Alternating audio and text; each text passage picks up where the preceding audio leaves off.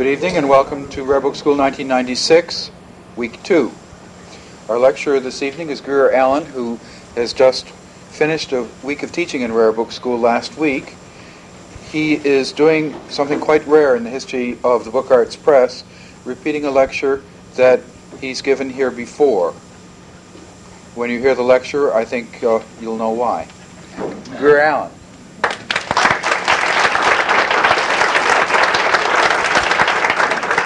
Thank you, Terry. You must know how I value this opportunity to reunite the spirits of two graphic artists some 65 years after they were studio colleagues together in Germany. Berthold Wolpe, the subject of our talk tonight, and the influential American type designer and illustrator Warren Chappell, who spent his retired years here in Charlottesville. And so to begin. Gottes ist der Orient, Gottes ist der Okzident. Nord- und südliches Geländer ruht im Frieden seiner Hände. To God belongs the Orient, to him also the Occident. All nor- northern and all southern lands dwell in peace within his hands. What we have here is the compass rose, conceived and cut in wood by Berthold Wolpe for that remarkable tour de force from the workshop of Rudolf Koch, the hand-colored map of Germany. It was a project so ambitious that it was never completed. Imagine all of Germany in this detail and in this style. But what they did was done with character and grace. Now, back to Berthold Wolpe's compass rose. East, west, north, south, on reflection, it might seem that Goethe's words had been addressed as much to Berthold's own universal preoccupations as to those of God. They reveal those encompassing concerns which set Berthold apart from the rest of us and drew such admiration and affection. We are here this evening to recall his career and work, and particularly his letter forms, because we are, after all, the targets of those letter forms.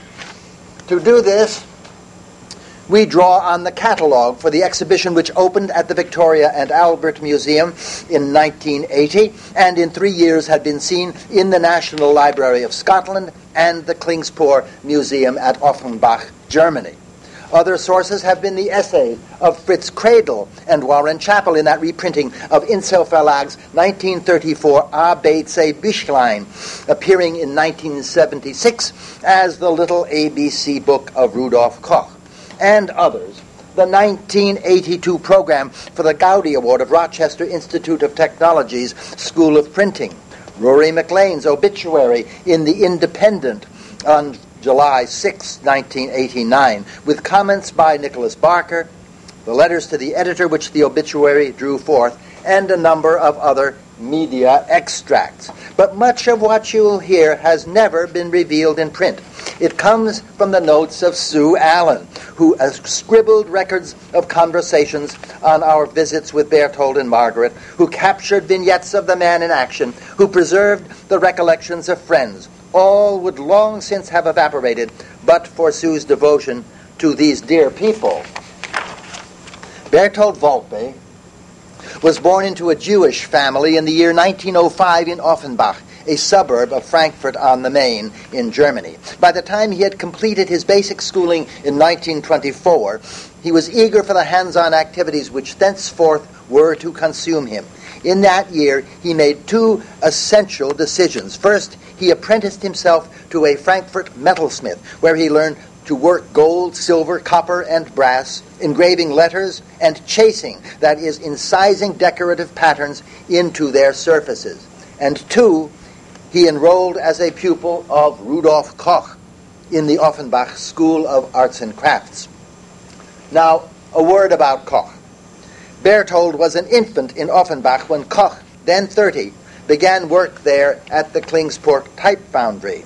The first typeface Koch designed seems uncertainly trapped in the riptide where German Art Nouveau met a feeble response to William Morris.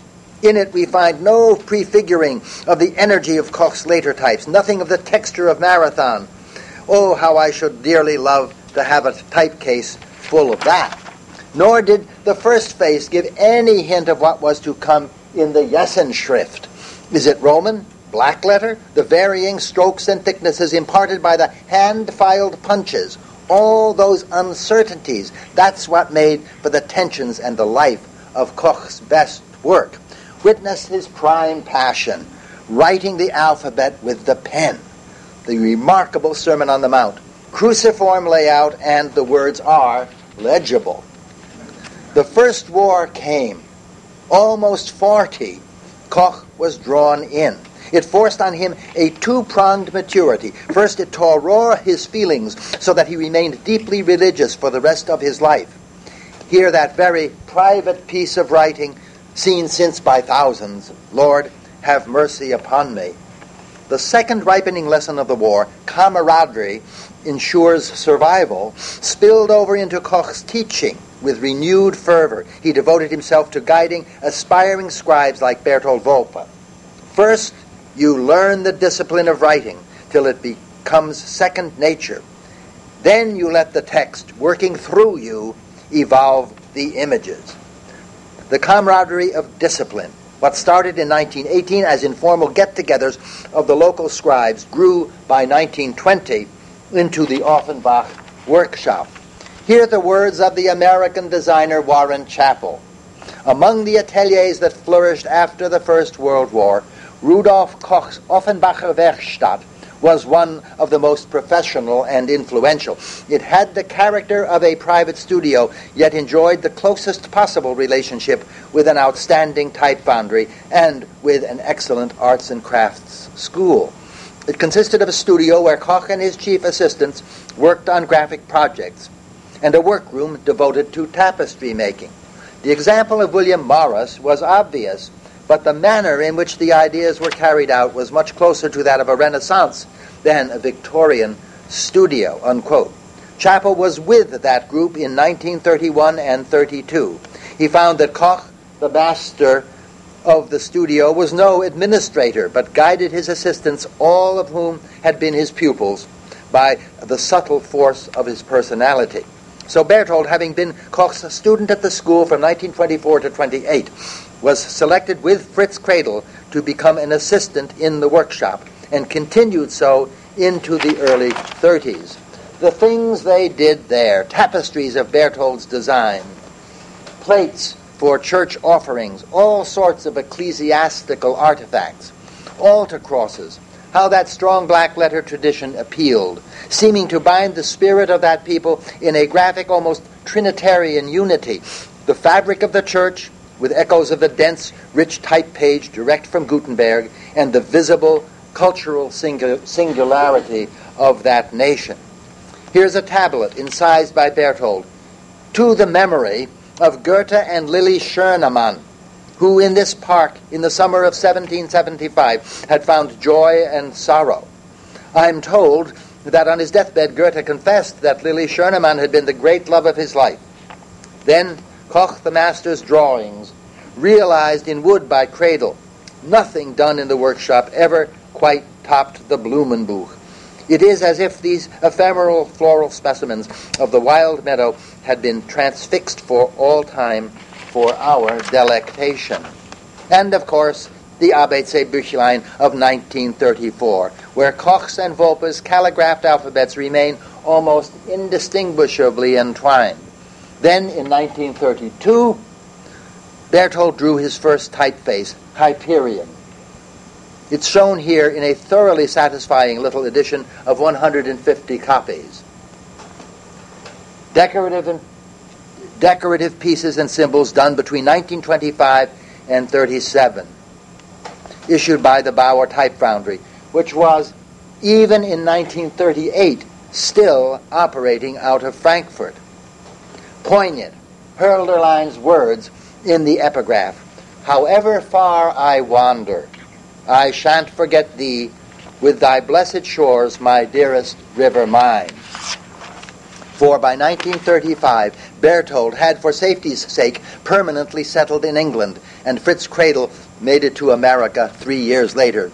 But here in the early years of that decade is Berthold coming into his own. symbol for a book jacket. Typecast vignettes for Bauer.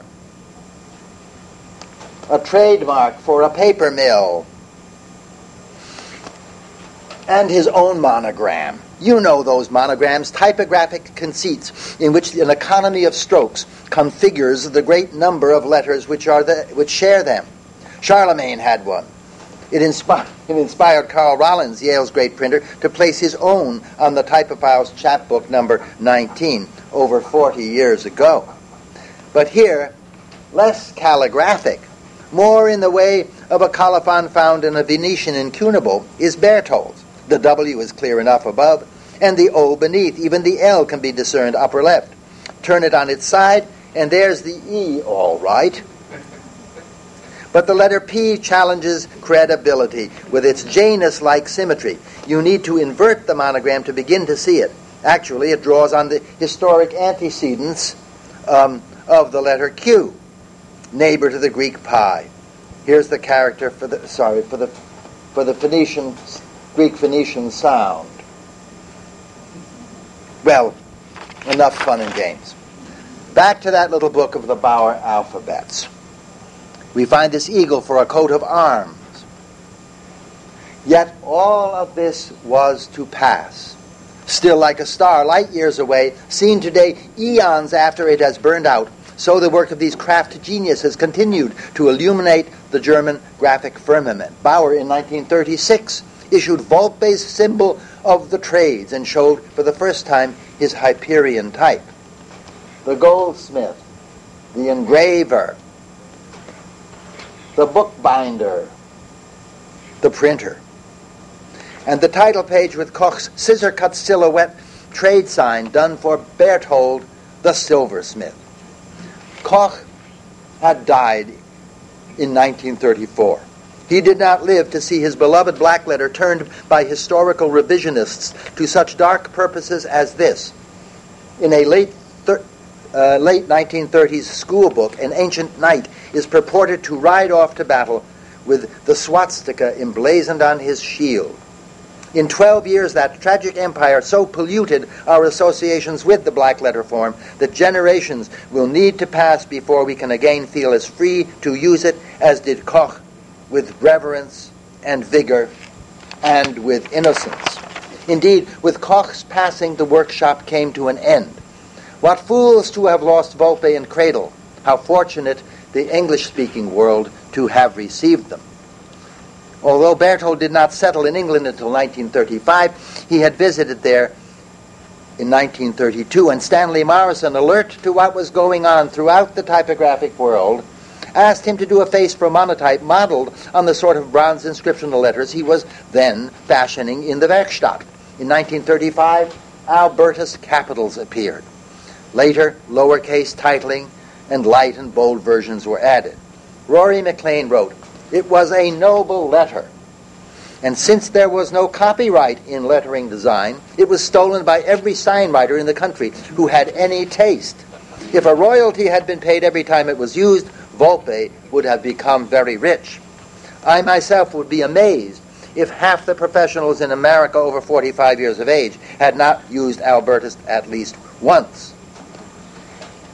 And at his death in 1989, another wrote, Berthold Wolpe's most lasting memorial has already begun in London. Twenty nameplates, Lime Street, Threadneedle Street, and so forth, have sprung up, all fresh and resplendent, in Albertus. They are the forerunners of some 2,300 street nameplates to follow in the next 18 months. Albertus, with its lowercase letters, was chosen 53 years after its birth to be the corporate typeface for the City of London and can be found on its logo, car parks, buildings, and meters. Letterheads and door signs at Guildhall all proclaim Albertus. And what could be more fitting at the end of his long life than that we can be reminded of Berthold Wolpe ev- everywhere in the city, which he knew so much about, walked in so vigorously, and loved so well. Well, here we see a sign way up in the corner under the right window. Here we see the sign as you might see it today, tucked under the sill of a Georgian window. and St. Bride's Avenue with a glimpse of that lovable red double-decker bus in the distance. A still closer view reminds connoisseurs that a revival, and this use of Albertus today is indeed a revival. A revival always partakes more of the age in which the revival occurs than of the age undergoing revival. For here, the supervising designers have elected to modify Albertus in the interests of legibility from afar by drafting what might be termed a cleaned up Albertus extended. But these liberties with the letter forms diminish neither the honor done Berthold nor testimony to the letter's staying power. Even the local tavern has elected to partake of the ambience and blend into the gra- graceful typographic scene. Well, back to the 1930s. Two years after Albertus appeared, along came Pegasus. It was used here for the first time in Matthew Carter's film adaptation of the V&A retrospective catalog. And through the late 1930s, Berthold worked at the Fanfare Press, where, among other things, book jackets for Victor Gollancz were planned and printed. Berthold used predominantly yellow papers with black and magenta inks, and the historian of that publishing house writes What is so astonishing is that through the Gollancz and Fanfare office, though the Gollancz and the Fanfare press offices were f- about five minutes' walk apart, the two men never met. And yet Berthold Wolpe translated the spirit of Victor's intentions with a staggering degree of skill and understanding. Sometimes instead of using a standard type, he would devise one of his own, as he did in the case of this novel, in which he wanted to create the type that would give the feeling of flight and pursuit. The letters were made into type by the Fanfare Press, and it later became generally available. But his professional career in Britain was dominated by the 34 years, 1941 to 1975, spent in the publishing house of Faber and Faber. The spines he lettered. Who else would dare, who could, run titles across those narrow spaces and still leave them legible? At their best, the spirited lettering of his jackets cannot be rivaled. Fishgate, upper left, Samby, upper right. Remember Koch's words Strive until the discipline of lettering becomes second nature. Then let the text, working through you, form the images. And all the while Albertus was there, Faber's reliable, authoritative trademark through those long years. The Faber experience left a memorable vignette, as Berthold told it. Leonard Woolf, the economic historian, lived at Monk's house in a village near the south coast, which he and his wife, Virginia Woolf, had shared. And occasionally he invited the Wolpe family over for an afternoon. Our children, of course, had been carefully instructed to treat him with the reserve which a distinguished, elderly, and rather formal widower merits. But when our daughter Sarah was about nine, she brought along a little school friend, Walter, as, and as Leonard Woolf came shuffling forward to greet us in the garden, Walter, who had no idea how, important our host really was, rushed up, tugged at his hand, and cried, Come on, Leonard, we're going to play tag. of course, a great many people always called upon Berthold's talents. And in 1938, Stanley Morison commissioned this mark to celebrate type founder Karl Klingspor's 75th birthday. And before that, Francis Meynell had ordered a title page device for the Nonesuch Press. The Times bid him letter a new masthead title, which appeared from May 1966 through the decade. Now, day to day output was only one manifestation of his presence. Teaching was another. Even while an assistant in Koch's Werkstatt and serving as a teaching assistant at the Offenbach Art School, Berthold was independently in charge of the lettering classes at the Frankfurt School of Art. So it was only natural that once established in England, he would think about turning again to teaching. But it was not till after the Second War that he had the opportunity. It was then that he began instructing at the Camberwell School of Art. Earlier in 1941, he had married an English girl, a sculptor, and they were on their way to raising four children. A month after Berthold's death, we received a friend's touching account of a visit with Berthold's widow. Margaret at the Wolpe London row house home in Kennington Park Road. There you see her with him and a grandchild. This friend said, We had lunch together in the strange atmosphere of that house, still inhabited by Berthold in so many ways. How anyone can sort out the vast accumulation of treasures is not known. Margaret is staying put anyway. The job of moving everything would be horrendous. Margaret told us that they were married in 1941 and of how beautiful he was, slim and dark, just back from internment in Australia. Those political ironies. I think we want the lights up, don't we? No, we want to change a, a, cassette, yes. Those political ironies, gifted people, unable to remain in the lands of their origins, flee to territories ready to receive them, and which they will presently enrich by their present. Then, lo, the war. And by dint of birth, they become enemy aliens, slapped into internment camps. Hans Schmoller, the man who controlled the look of the Penguin books from 1950s into the 70s, was also so immured in Cape Town. Ultimately released, he was found managing a missionary printing plant in South Africa. And Berthold, think of it, hustled off to Australia lest any treachery undermine the island defenses. Here, in much later, happier days, are Berthold and Margaret with an American visitor who, like Berthold, had been forced to flee the continent. But imagine what it must have been like to have been cast out of your native land at the age of 30, with neither the roots nor the well worn rivulets of workflow, and then, on top of that, having to work ex- exclusively in an alien tongue. Berthold had come from Germany, where the language is thoroughly phonetic.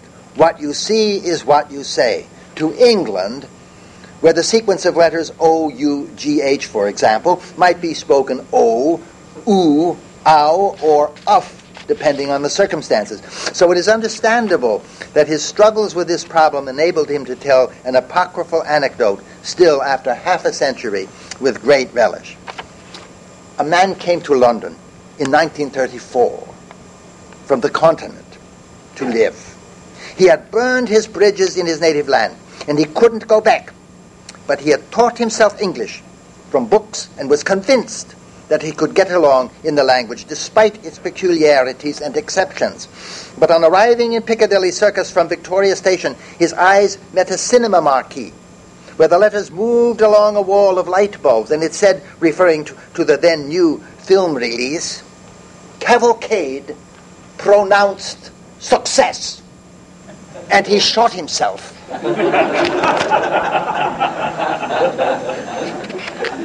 Four post war years of teaching at Camberwell were followed by two decades, begun in the mid 50s, on the faculty of the Royal College of Art, which in 1968 awarded him an honorary doctorate. The citation read in part The answer to the famous question, Où est la plume de ma tante? Is that the pen of your aunt is most probably in the collection of Berthold Wolpe. For besides being a renowned calligrapher, designer of typefaces, and books, bibliophile and craftsman in precious metals, Mr. Wolpe is one of the great magpie historians of our age. He is consumed by an unquenchable curiosity concerning all trades, their gear and tackle and trim, and especially all implements concerned with the making of letter forms, whether by pen, incision, or printing process. This college has been enriched by his presence as a teacher of this variegated lore, and many persons here present will recall nostalgically the shy but irresistible enthusiasm with which he was wont to pull out from specially designed recesses, deep in his gamekeeperish garb, Byzantine scissors or an Hispano Moorish inkhorn. Berthold's lectures were not confined to the classroom. Every conversation, whether with a friend with a colleague at the Double Crown Club or the Printing Historical Society or with an antique trader in their little stall on the Portobello Road Every conversation imparted curious historical speculations. These vignettes of Berthold visiting Robert Haas, who in Germany had known Rudolf Koch, show the incessant preoccupation with what is this? Who made it? How was it used? So he was a maker and a teacher. And third, he was a scholar. In 1960, Alfred Fairbank and he co authored Renaissance Handwriting, one of the great source books. He wrote on Caslon, on Figgins, on medieval alphabets, on Stanley Morison's 1922 visit to Koch's workshop. My dear Mr. Koch, thank you most heartily for so kindly presenting me with a splendid piece of your beautiful writing. I value it very much indeed. Auf Wiedersehen. Of course, Berthold's scholarship was crowned when he was asked to give the 1981-82 Lyell Lectures at Oxford. His subject, the Elizabethan writing master, Jean de Beauchesne. Once, while leading us on a walking tour through London, he paused before a massive new government office block. It's right here, in this very piece of land, that my hero Beauchesne lived. Now, for designers in Britain, to be able to place the initials RDI after their names means more than a knighthood. It was in 1959 that Berthold was so distinguished, a royal designer for industry. A sprinkling of Americans have made it, but it's not a very crowded club. And Berthold did make the honors list with the OBE, Order of the British Empire, in the Queen's giving. Of course, his ebullience, his great good spirit, had soon found its way into the hearts of his professional colleagues. Witness Volperiana, this little book of cartoons of Berthold, done to please him and the London Typographic Circle. One man in his time presents many faces. He was such an extraordinary looking man that he invited caricature. A head which would, would have attracted Daumier, observed Ruari McLean. And of these endowments he was quite aware. It was very nice of you to call, he said to Sue on the telephone before we met. It mellows the shock of seeing me. Here is that head again, this time in Israel. Berthold at the front left, of course, and behind him are Tanya and Hans Schmoller, already retired from being design and production chief at the Penguin Books. In 1982, Berthold journeyed mm, to the Rochester Institute of Technology to receive the Goudy Award, the cup. Margaret was with him, and it was then that we first met. They wanted to pass through New Haven to see Yale's Beinecke Library and its Arts of the Book collection. We put them up and grew to love them. Sue noted in her diary, I do love his dear, twinkly face, her serene, kind one. Berthold was then 77 years of age, and as he watched Sue and me play a match of badminton in the garden, he grew impatient for a volley himself. And that led him to demonstrate his own exercises. Hands up, to the side, to the other side. And was it one, two, three? No. A, B, C. The alphabet was never very far. His eyes swept the room of our house. What are these? And Sue notes he is very interested in construction. How was our rooster weather vane made? He grabs a book from our shelves on wood construction and studies it eagerly. His mind is a most cu- has a most curious and distinct cast for curiosities. Like the amateurs of the 18th century, we go to Whitlock's rural antique book barn. He has a good time, gets a letter stencil and a little book with printed 19th century end papers. Shall I have it? He asks himself, considering holding it in his hand. After lunch, we sit and talk. He is a fund of stories, Coming on the bus, he had sat beside an Englishwoman who had been raised in Derbyshire, and she presently repeated this saying Derbyshire born, Derbyshire bred, strong in the arm, weak in the head. Yes, she said it herself.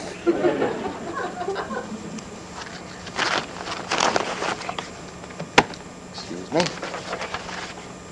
And his perception of the Beinecke Library was memorable when you're walking toward it, it seems like a little white box. But when I was inside, it was enormous. In the fall of 1982, we returned their visit. As he led us upstairs into his library, past rooms filled with helter-skelter with antique toys, an infinite miscellany of curios, books piled in defiance of gravity, he apologized. I'm sorry there is so much disorder here, but that, that's the way it is. Although the cluttered Dickensian character of the rooms was folklore in the typographic circles of London, and indeed of the world, we slowly began to discover that the number of fig- figures in that world who had never been admitted to that house was legion. I'm certain that one visit to our home convinced Berthold and Margaret that we too were of that rare breed of kindred spirits who appear to place little value upon the carefully ordered display of materials, and that we would understand, forgive, and indeed revel in the abundance of oddities sequestered there. In a letter to the Independent after Berthold's death, Sheila Hodge stated, When I wrote the history of the publishing house of Victor Gollancz, it seemed to me that there was only one person who could rightfully design the jacket, Berthold Wolpe, who for some years had designed almost all the Gollancz jackets, thereby setting a distinctive mark on that firm, as his later jackets did for Faber. I went to see him at his house in Kennington Park Road, a tall, narrow building next door to a pub called the White Bear. The house was like none other I have ever seen before or since. It was crammed with tools and instruments of all kinds books, sundials, his wife's beautiful carvings, pictures and plants, a place of enchantment. Dr. Wolpe's study was virtually impenetrable, with a tiny hole in the middle where he worked. The garden was as long and narrow as the house and equally crowded with plants, apple trees burgeoning with fruit, and piles of wood waiting for his wife's attention. And there was a miniature sweet pea plant with pale green leaves and tiny sky blue flowers. I asked what it was, and he told me that it, its seed came from a, the seed that it came from was the grandchild of a seed that had been found in the tomb of one of the pharaohs. This extraordinary and ravishing plant has remained in my memory all the years since, somehow symbolizing the sensitivity, originality, and beauty of Berthold Wolpe's work. Unquote. That house wasn't filled in a day. It had been the project of decades. Ruari McLean told us that years ago Berthold and Margaret were mucking about in the bed of the Thames at low tide, trying to dislodge their prize, a Victorian lamp pole, from the mud, and in their single-mindedness failed to notice the tide rolling back in. So they huddled together on a fast shrinking hillock and shouted for help to passers-by in the emba- on the embankment. The London police had to be called to rescue them, and and we were told they had one or two children there with them in a pram.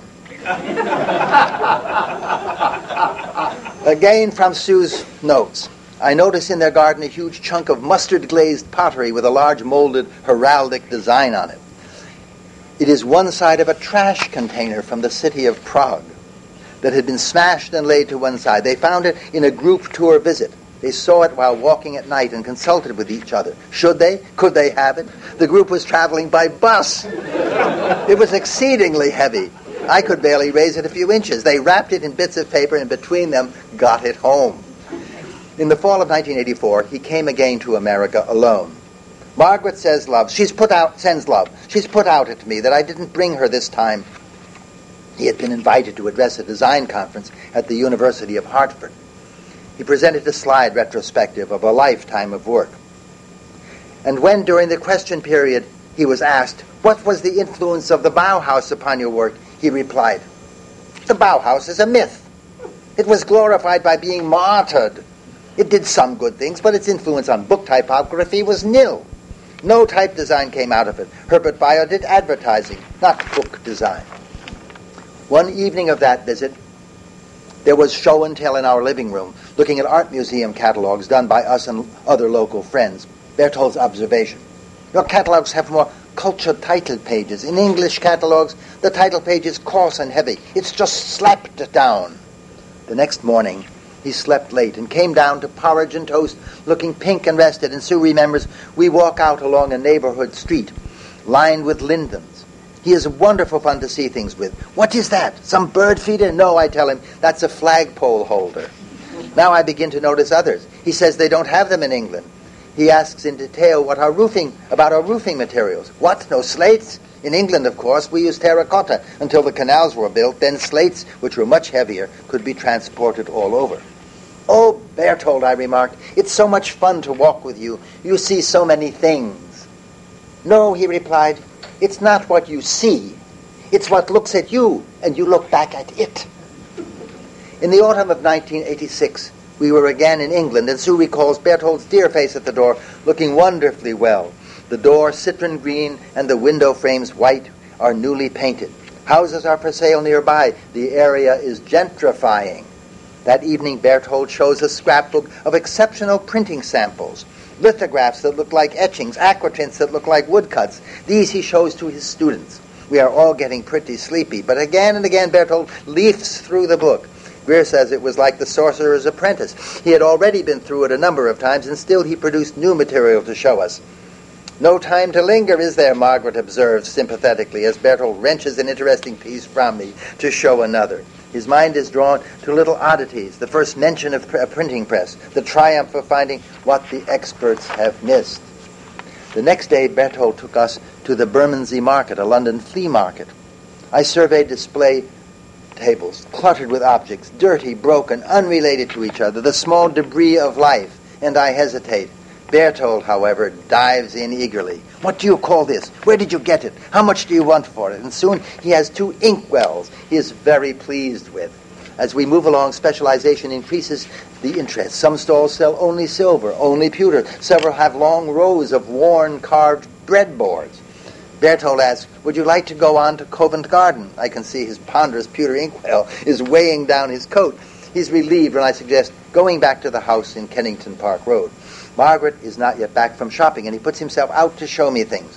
He gets into onto a three-legged stool and precariously reaches down huge books to me from his small, small study. He is proud of the little display shelves he's created by inserting boards under books and shows me how he covers cornflake boxes with brown tape for storage. As he teeters on the stool, I beg him to keep his feet carefully in the middle. He decides we can wait no longer for Margaret to return. It's a quarter of two, and he improvises lunch. Tomato, avocado, and crackers would have been enough for me, but he insists that I eat a pork pate, which I do not want. You eat like a bird. You are in my charge now and I eat it, says Sue. Margaret finally arrives. He shows her the inkwell of pewter, which he believes to be the older of the two acquired. She appraises it quickly. She doesn't believe it is an inkwell. Maybe 19th century, certainly not 17th. Berthold marshals the evidence of Renaissance paintings, but he is shaken. He tells me she is very knowledgeable about artifacts. Margaret shows me some of her collections in keeping with her own craft of jewelry making, a number of Jewish wedding rings with little tabernacle like boxes, and in keeping with her art of sculpture, a great number of robot toys. In the morning, we prepare to leave. We're on our way to see the designer Derek Birdsall. We ask, What's he like? Berthold replies, A very good designer. And his personality? Well, he's a nice person. Not very really revealing, is it? Margaret sympathizes. Berthold is not very good at describing people. She says that the question period at Rochester, they asked him what he thought of some person. His hesitation was so lengthy that he appeared to have great reservations about the man. Margaret seems more impulsive and freewheeling, whereas Berthold, Berthold, let me see, Berthold balances a judgment. Their oldest son, Paul, is a doctor. Paul is the child we're most proud of she declares happily, as if anyone would understand her my son the doctor attitude. Oh no, Berthold is shocked. We're proud of all of them. Here is the last letter we received from dear Berthold. Our visit to England in October 1988, he had shown us his latest passion, a stack of those printed linings which opacify envelopes. He was taken by the multiplicity of their patterns. And when we got back in November, Sue started to accumulate American examples and presently sent him a batch. And this was his reply Thank you very much for your very informative letter. As you can see, I'm trying to answer in kind, at least as far as the envelope linings are concerned. The American you have sent me are much more exciting and friendly. One last anecdote. I had always been curious to learn what it is about the great and the famous which sets them apart from the rest of us. And remembering that T.S. Eliot, the poet, had spent a life as managing director of Faber and Faber and had therefore been Berthold's colleague, if not his boss, I urged Berthold, tell me, what was Eliot really like? Oh, well, he was an ordinary person, like other persons. Then he paused. I'll tell you something very curious. One evening after work, we were riding down in the elevator together. We exchanged pleasantries and parted at the street. And when each had walked some ten paces, Eliot turned and called, Wolpe, Wolpe, I haven't forgotten you. And you know, Greer, I have never been able to figure out what he meant. Well, from a lifetime in bureaucracies, I volunteered that it must have concerned some memo from Berthold that had been lying for months unanswered on Eliot's desk. But no, that was too pat and simple to quell Berthold's determination to fathom the matter in its every particular. Still, now that that generous, ranging, gifted mind is at last at rest, we can only echo Eliot's words, spoken so many years ago, and say with him, Berthold, we have not forgotten you. Thank you.